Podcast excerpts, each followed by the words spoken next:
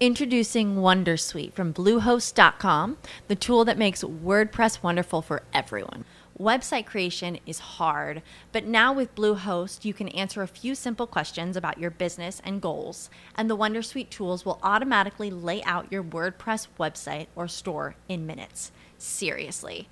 From there, you can customize your design, pick your brand colors, and add blocks. No custom theme or coding required. You'll get content suggestions that you can keep or revise, and with Yoast SEO built in, we automatically help you get found in search engines. From step by step guidance to suggested plugins to an AI powered help bot. Our built in tools make WordPress wonderful for everyone. Maybe that's why Bluehost has been recommended by WordPress.org since 2005. Whether you're a beginner or a pro, you can join over 2 million Bluehost users. Go to bluehost.com slash wondersuite. That's bluehost.com slash wondersuite. Start Me Up, l'innovazione tecnologica, sociale e culturale al Sud Italia. Al microfono Fabio Bruno. Ciao a tutti e ben ritrovati a Start Me Up, il podcast che vi tiene aggiornati sull'innovazione tecnologica, sociale e culturale del Sud Italia. Un grazie al nostro sponsor tecnico Kidra.com, servizi web per il tuo business a chi ha deciso di sostenere questo format attraverso Patreon e a Cristina Marras, splendida voce che accompagna la sigla di apertura e di chiusura di questo podcast. Mi sembra molto strano che dopo circa 5 anni di Star Me Up, Linda Di Pietro non fosse mai passata dai nostri microfoni. Mi sono voluto rifare con l'intervista che potete seguire nei prossimi minuti. Con Linda parliamo del suo ultimo incarico, in ordine temporale, e cioè la direzione artistica della Manifattura Tabacchi di Cagliari. Poi parliamo di Indisciplinarte e Caos, lo spazio di cui si è presa cura a Terni, e infine Rena, l'associazione di cui è stata presidente fino a qualche mese fa. Sono tanti gli spunti che vengono fuori e spero vi divertiate ad ascoltare Linda almeno quanto io mi sono divertito a intervistarla. Ciao Linda e benvenuta a Star Me Up. Buongiorno. Partiamo con Manifattura Tabacchi di Cagliari. Da poco meno di un anno sei il manager culturale della struttura. Eh, puoi farci un bilancio di questi primi mesi? Sì, la Manifattura Tabacchi di Cagliari è un luogo pazzesco, è un luogo meraviglioso che è stato chiuso per molto tempo e su cui si sono eh, animati tantissimi desideri eh, da una popolazione vivace come quella cagliaritana e sarda eh, di operatori culturali, operatori dell'impresa. E quello che stiamo cercando di fare in questi mesi abbiamo eh, cominciato, chiaramente solo l'inizio di un lungo percorso, è quello di mettere insieme ehm, esigenze e necessità di mondi diversi come quello appunto dell'impresa culturale e creativa ma anche quello degli operatori culturali come le associazioni e gli operatori eh, anche freelance, accanto a quello della ricerca, dello studio, eh, dei mondi digitali, scientifici e tecnologici. Quindi l'idea di fondo, la cornice di fondo che c'è in questo lavoro che stiamo facendo su manifattura, parlo al plurale perché lo sto facendo insieme a Sardegna Ricerche, che è l'agenzia regionale che gestisce eh,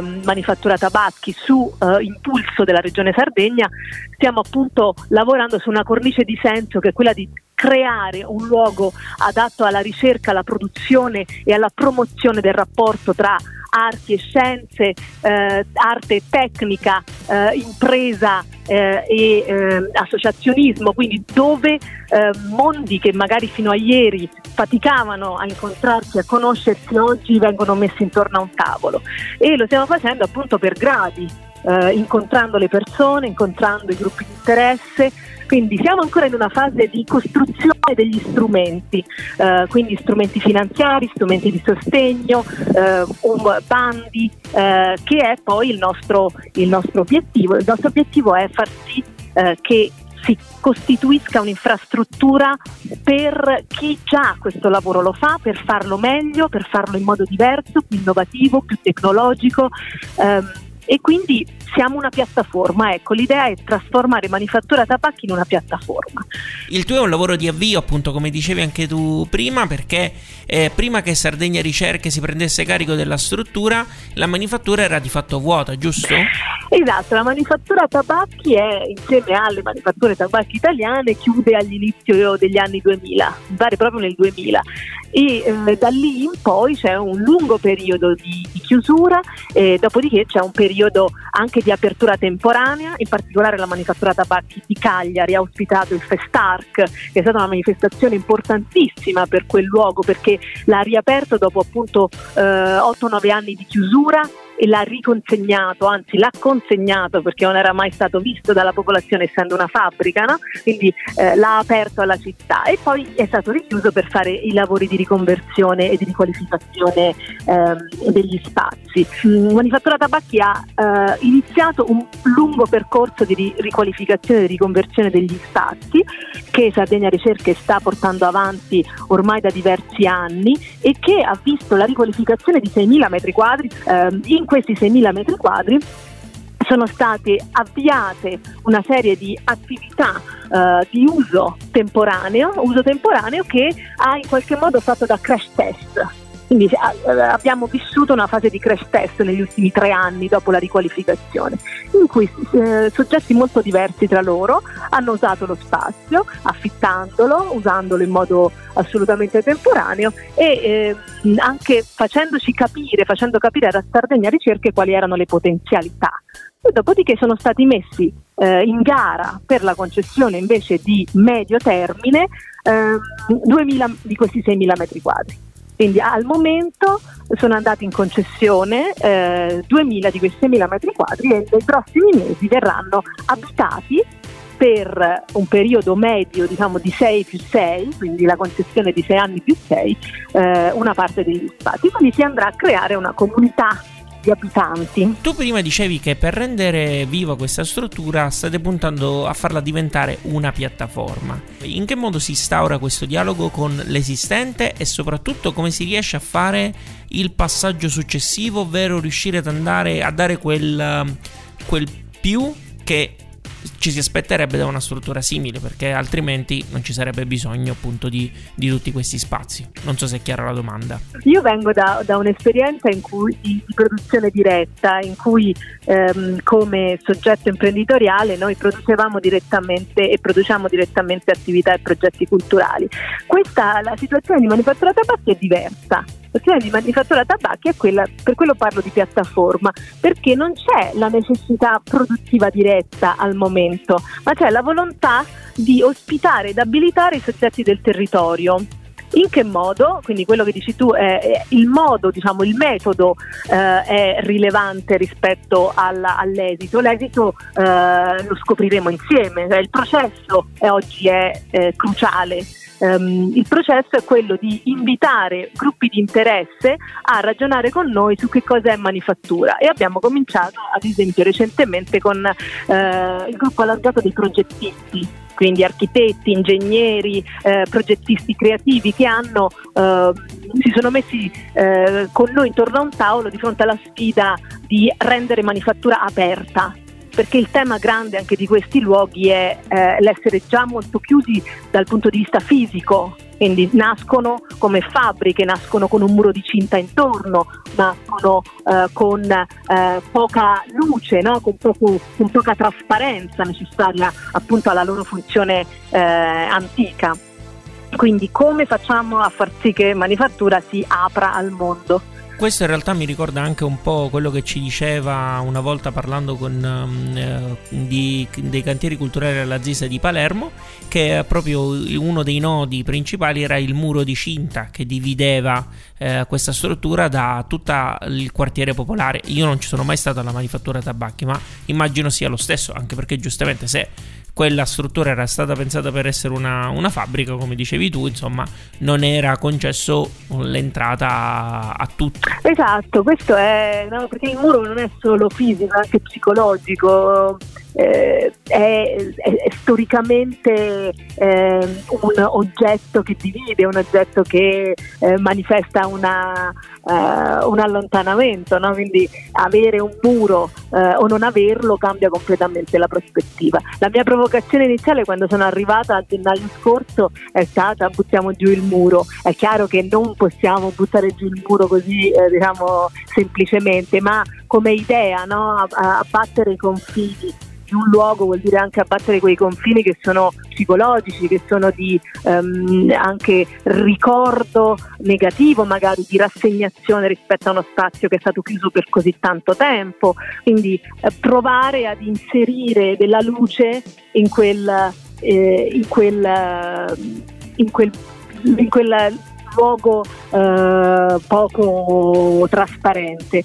Questo è sicuramente un elemento che per esempio anche al Caos a Terni dove ho lavorato per dieci anni era eh, stato per noi eh, oggetto di grande sfida, di grande ragionamento, quindi come aggredire il muro, che è un muro magari vincolato dai beni culturali su cui eh, non si può intervenire in modo fisico, come intervenire in modo eh, molto immateriale, eh, in modo che le persone travalichino quel filtro, iniziano ad usare gli spazi al di là della loro funzione anche solo come piazze, come luoghi di attraversamento, cambiare le geografie delle città.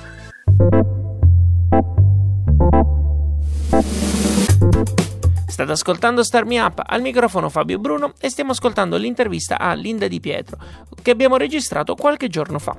C'è un legame stretto fra la manifattura tabacchi di Cagliari e l'esperienza che Linda ha portato avanti nella sua città, Terni.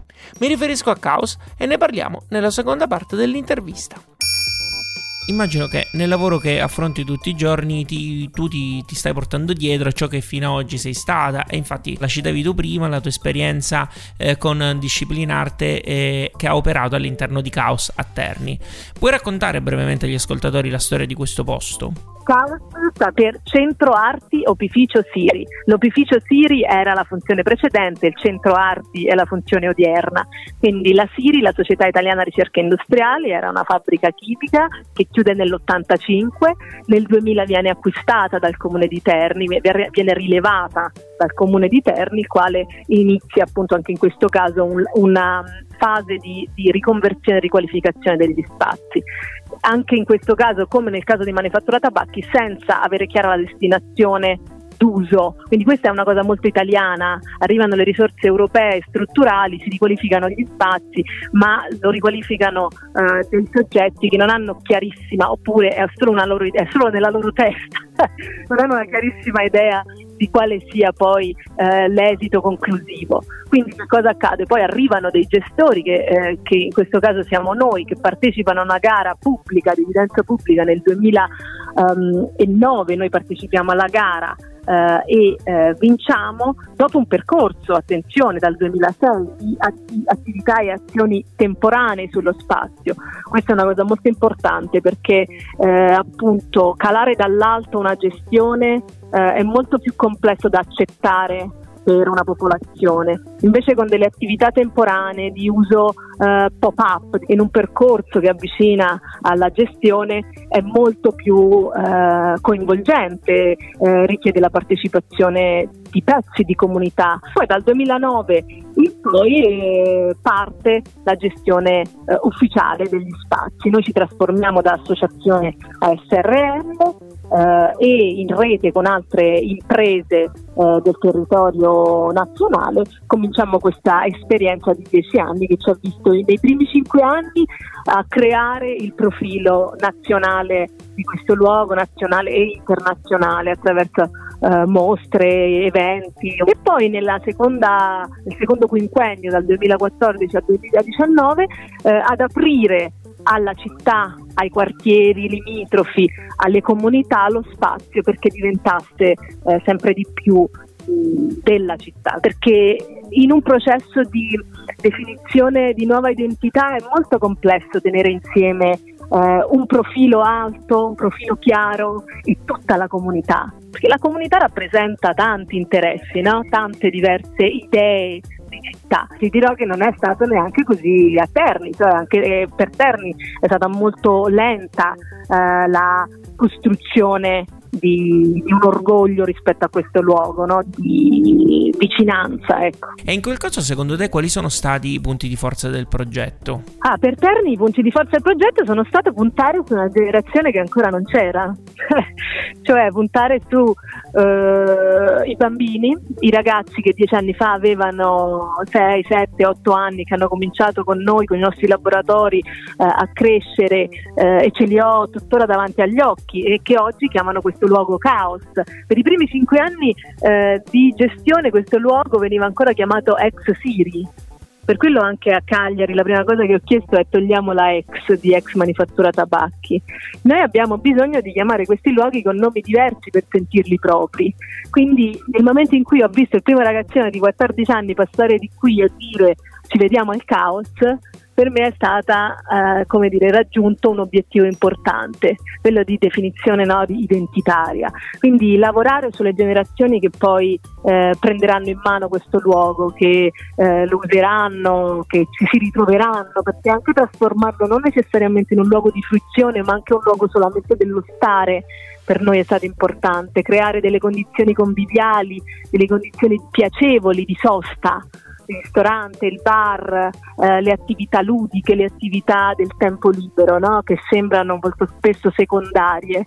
Invece in luoghi come questi sono cruciali. Nel momento in cui le famiglie iniziano a stare, magari sbirciano anche il museo, entrano a vedere lo spettacolo, si interessano dei progetti che stai facendo.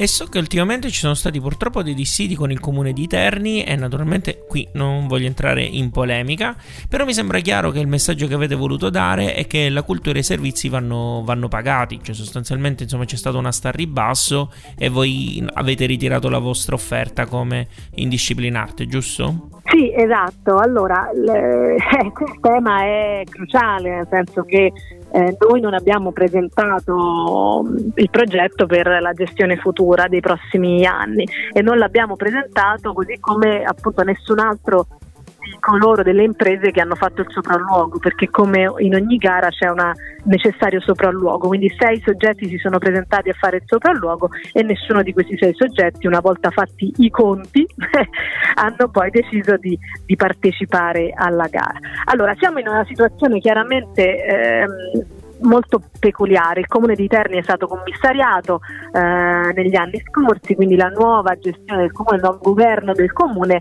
si trova con una situazione molto diversa da quella di sei anni fa.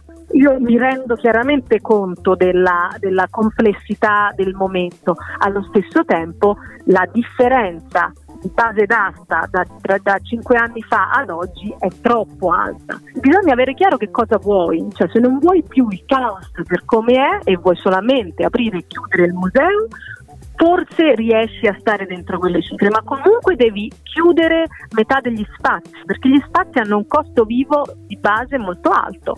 Solo le utenze sono quasi quanto è stato messo in base d'asta, no? Quindi eh, non c'è per nulla attenzione al lavoro culturale, al costo del lavoro, che oggi è una anche delle, eh, dei costi più alti per qualsiasi impresa, non parlo del mondo culturale, ma parlo del mondo delle imprese in generale, il costo del lavoro in Italia è quello che impedisce di fare impresa. Ho voluto citare questa, mm, questa vicenda mm, sia per dovere di cronaca, ma anche perché eh, mi sembra stret- correlata in maniera molto stretta con eh, anche il momento che stiamo vivendo facendo è anche eh, tutto legato al mondo del, del, lavoro e del lavoro soprattutto quello culturale che deve essere comunque eh, pagato.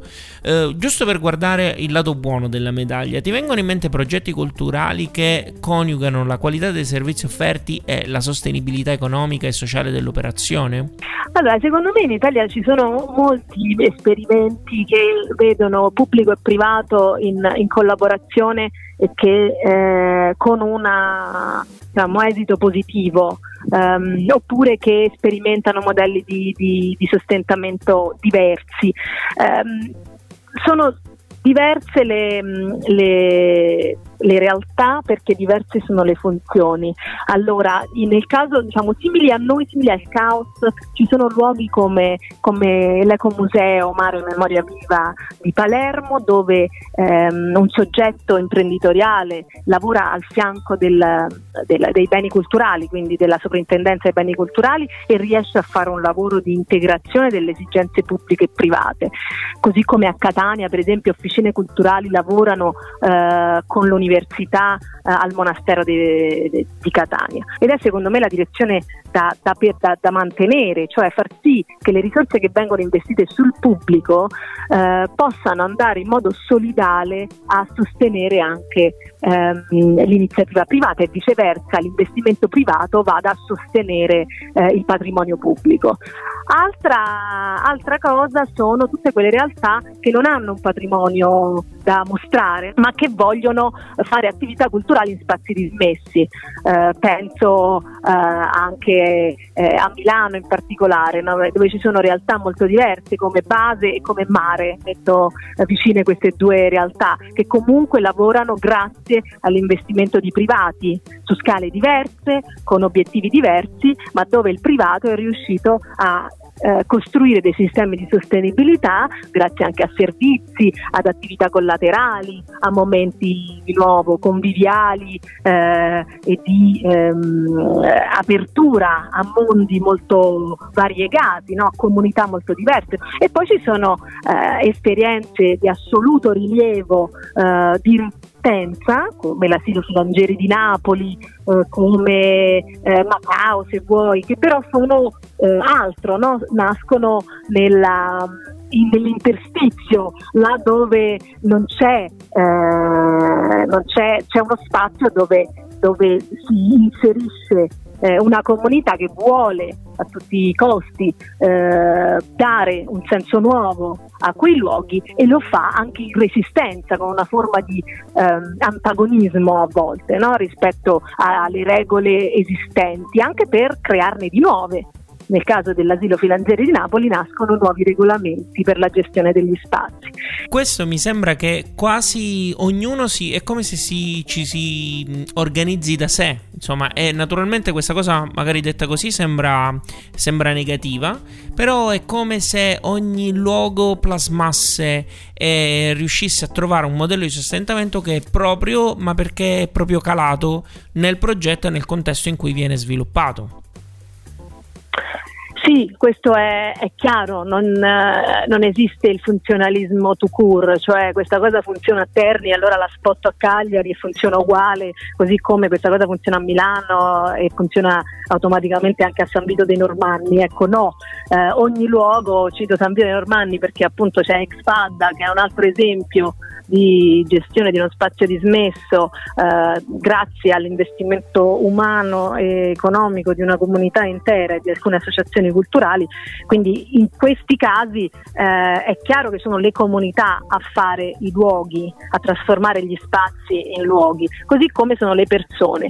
Lo scarto che dovremmo fare oggi, dieci, con dieci anni diciamo, di insegnamenti, se vuoi, tra eh, tra tutti gli operatori eh, che lavorano su spazi di questo genere è quello di eh, trasformare il protagonismo del singolo in un protagonismo di comunità, quindi co- lasciare che questi luoghi diventino della comunità. Questo è un po' l'esercizio che stiamo provando a fare anche noi a Terni, cioè non, il caos non deve essere di Linda Di Pietro, così come no, in altri casi e, appunto Exfadda non è di Roberto Covolo, è di una comunità intera, eh, è di chi se lo prende, di chi lo fa vivere, di chi lo rende eh, anche diverso da quello che è stato fino al giorno prima, ma senza snaturarne completamente eh, i connotati. Quindi il vero scarto è lasciare i nostri figli, come dire, no? Abband- lasciare che i figli crescano da soli. Linda, se parliamo della tua esperienza non possiamo non citare la tua presidenza di Rena, l'associazione che dalla sua fondazione si concentra sull'attivismo civico, politico e sociale.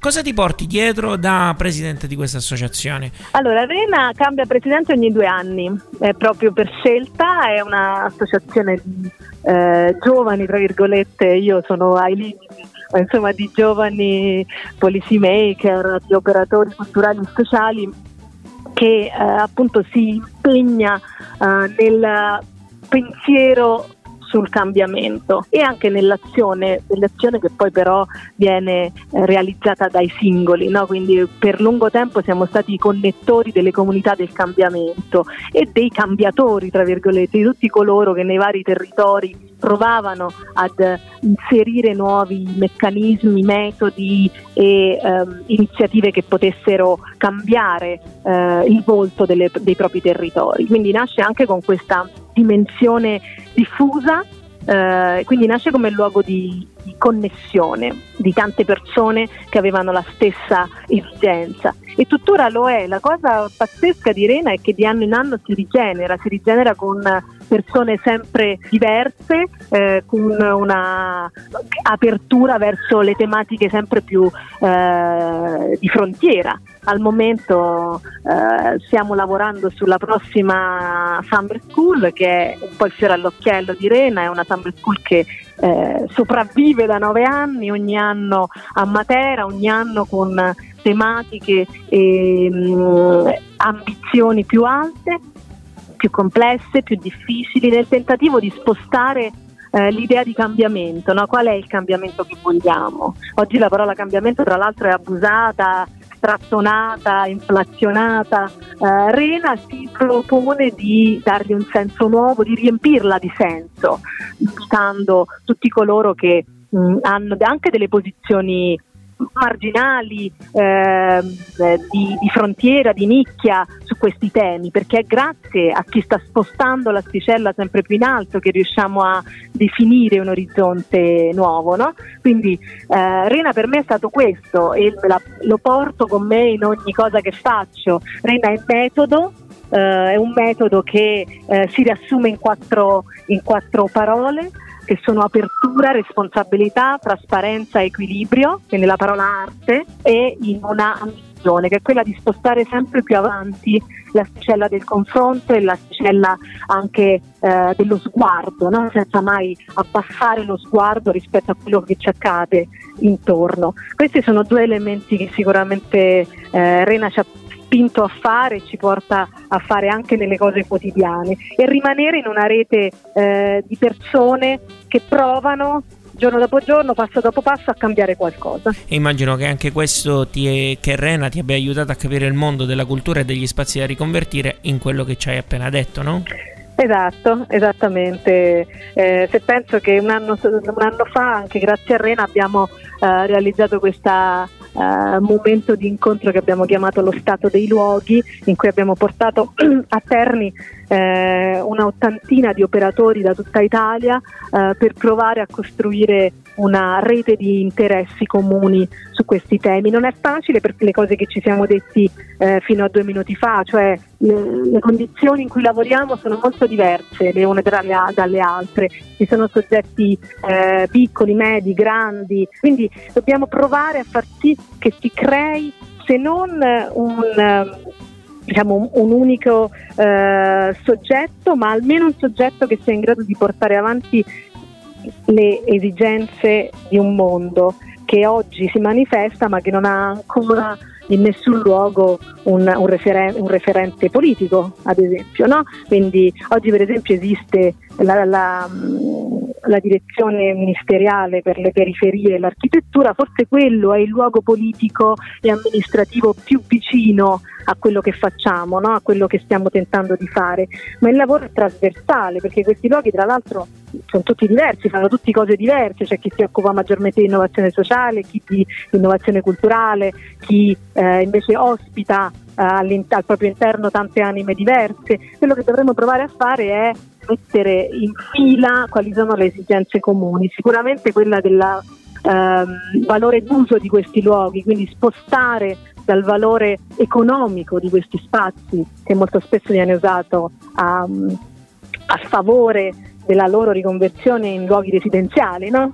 Ora noi non ci stiamo occupando di tutto questo fronte, ci occupiamo solo di quegli spazi dismessi che vengono destinati alle attività culturali, ma c'è un'enorme quantità di spazi dismessi che vengono messi invece eh, a reddito, no? che vengono trasformati in, in uh, operazioni immobiliari. Ecco, quello è eh, comunque importante, come facciamo a far sì che questo non vada però ad incidere su quello che è il valore d'uso di quello che portiamo noi dentro questi spazi.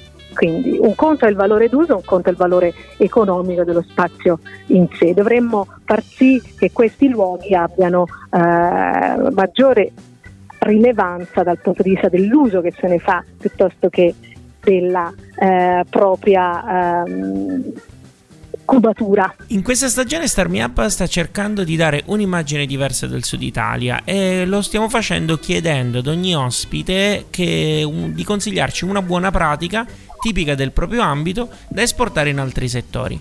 Eh, a te cosa viene in mente? Eh, sono troppe. no, questa non l'avevo preparata. No. no, sono veramente le buone pratiche che ho incontrato in questi anni sono veramente tante. E cioè, sicuramente ne prendo una tra le tante che è quella di caserma archeologica a San Sepolcro eh, dove eh, stanno facendo un lavoro eccezionale grazie di nuovo ai giovani, ai ragazzi delle, delle scuole, ai ragazzi adolescenti. No? Gli adolescenti sono un pezzo della, della, nostra società che viene troppo lasciato indietro o comunque di, di, cui ci occupiamo troppo poco. In quel caso Caserma Archeologica nasce, cresce, si sviluppa grazie a questo pezzo di società, eh, in un luogo in cui ehm, c'è la presenza forte di Piero della Francesca e quindi tutta una tradizione anche italiana che ti verrebbe da, da, non investire sulla contemporaneità, sul ruolo della cultura contemporanea, invece sono queste ragazze, queste donne eh, imprenditrici sono riuscite a mettere insieme eh, i giovani, i teenager e la cultura contemporanea eh, nelle aree interne, quindi quanto di più eh, complesso nella società, nella società odierna. Un'altra buona pratica che mi porto da un ultimo viaggio proprio di, di ieri è quella del richiamo della foresta, che è eh, un piccolo festival a Estul in Val d'Aosta dove ehm, c'è un'attenzione altissima al tema della sostenibilità, dei cambiamenti climatici e dove è possibile vedere una comunità di persone ehm, ragionare e costruire percorsi eh, diversi per, per, la società. Ehm, e grazie alla, in quel caso alla eh, inserire l'uomo in ambienti appunto di montagna dove c'è una densità abitativa eh, bassissima, dove eh, improvvisamente il rispetto per l'altro diventa elemento eh, centrale no? di, di, una manifestazione culturale, rispetto per l'altro e per la natura. Quindi penso che da questi posti, dalle aree interne, dai luoghi remoti del nostro paese che si possa ricominciare. Grazie mille per essere stata con noi. Grazie, grazie a voi. Lei era Linda Di Pietro. Trovate tutti i link ai riferimenti fatti in questa intervista nel post che accompagna questo podcast su radiostarmiup.it. Starmi Up è un podcast sostenuto ogni mese da Tamara, Riccardo di Refactoring.it, Toti di MoveUp.eu, Giacomo di StrettoIncarena.it, Giuseppe di Ardic.com, Francesco, Mattia di verdepinguino.com e Angela. E per questo mese anche da Fabrizio che conosceremo meglio nel prossimo podcast. A loro va il mio personalissimo grazie, così come agli altri abitanti del gruppo Telegram segreto. Il gruppo è segreto, ma non significa che sia chiuso. Se volete farne parte, basta fare una donazione tramite Patreon o Satispay. Oltre all'ingresso nel gruppo, in base a quanto donerete, riceverete altri benefici, come il network che fino ad oggi abbiamo messo in piedi e alcuni contenuti speciali. Comunque, i benefici sono descritti su patreon.com slash fabbruno con 2b, mentre i link per fare le donazioni sono nella descrizione di questo podcast e su radiostarmiup.it. Per chi non potesse fare una donazione può restare comunque in contatto con Starmi Up attraverso il gruppo Facebook che si trova nel solito modo, e cioè digitando Starmi Up gruppo d'ascolto nella barra di ricerca di Facebook. Inoltre potete dimostrarci tutto il vostro affetto facendo una serie di cose gratis che fra un attimo Cristina vi dirà. Io vi ringrazio per averci ascoltato fino a qui e vi do appuntamento alla prossima settimana con un nuovo podcast o, quando lo vorrete, sui canali di Starmi Up. Alla grande! Ti è piaciuto questo podcast? Dillo con una recensione o mettendo qualche stellina su iTunes. Un complimento fa piacere, una critica ci aiuta a crescere. Segui il programma su Twitter, LinkedIn e Instagram. E se ti piace, abbonati. Non perderai così neanche un podcast. Non sai come fare? Su radiostartmeup.it trovi le istruzioni, il link diretto a iTunes e il feed RSS che puoi usare su Android. Ci sono anche i link ad alcune app da scaricare gratuitamente che puoi usare per ascoltare i podcast direttamente sul tuo smartphone. Altrimenti vai su Spreaker.com e cerca Start Me Up. Start Me Up è un prodotto di Smartwork, idee digitali per il mondo reale e può contare sul contributo di Kidra Hosting, servizi web per il tuo business. Per info e contatti www.radiostartmeup.it. Mm-hmm. Lucky Land Casino asking people what's the weirdest place you've gotten lucky? Lucky? In line at the deli, I guess? Aha, in my dentist's office. More than once, actually. Do I have to say? Yes, you do. In the car before my kids' PTA meeting. Really? Yes. Excuse me, what's the weirdest place you've gotten lucky? I never win and tell. Well, there you have it. You can get lucky anywhere playing at LuckyLandSlots.com. Play for free right now. Are you feeling lucky? No purchase necessary. Void where prohibited by law. 18 plus. Terms and conditions apply. See website for details. Hello, it is Ryan, and we could all use an extra bright spot in our day, couldn't we? Just to make up for things like sitting in traffic, doing the dishes, counting your steps, you know, all the mundane stuff. That is why I'm such a big fan of Chumba Casino. Chumba Casino has all your favorite social casino style games that you can play for free anytime, anywhere with daily bonuses. That should brighten your day a little. Actually, a lot. So sign up now at chumbacasino.com. That's chumbacasino.com. No purchase necessary. Group. Void were prohibited by law. See terms and conditions. 18 plus.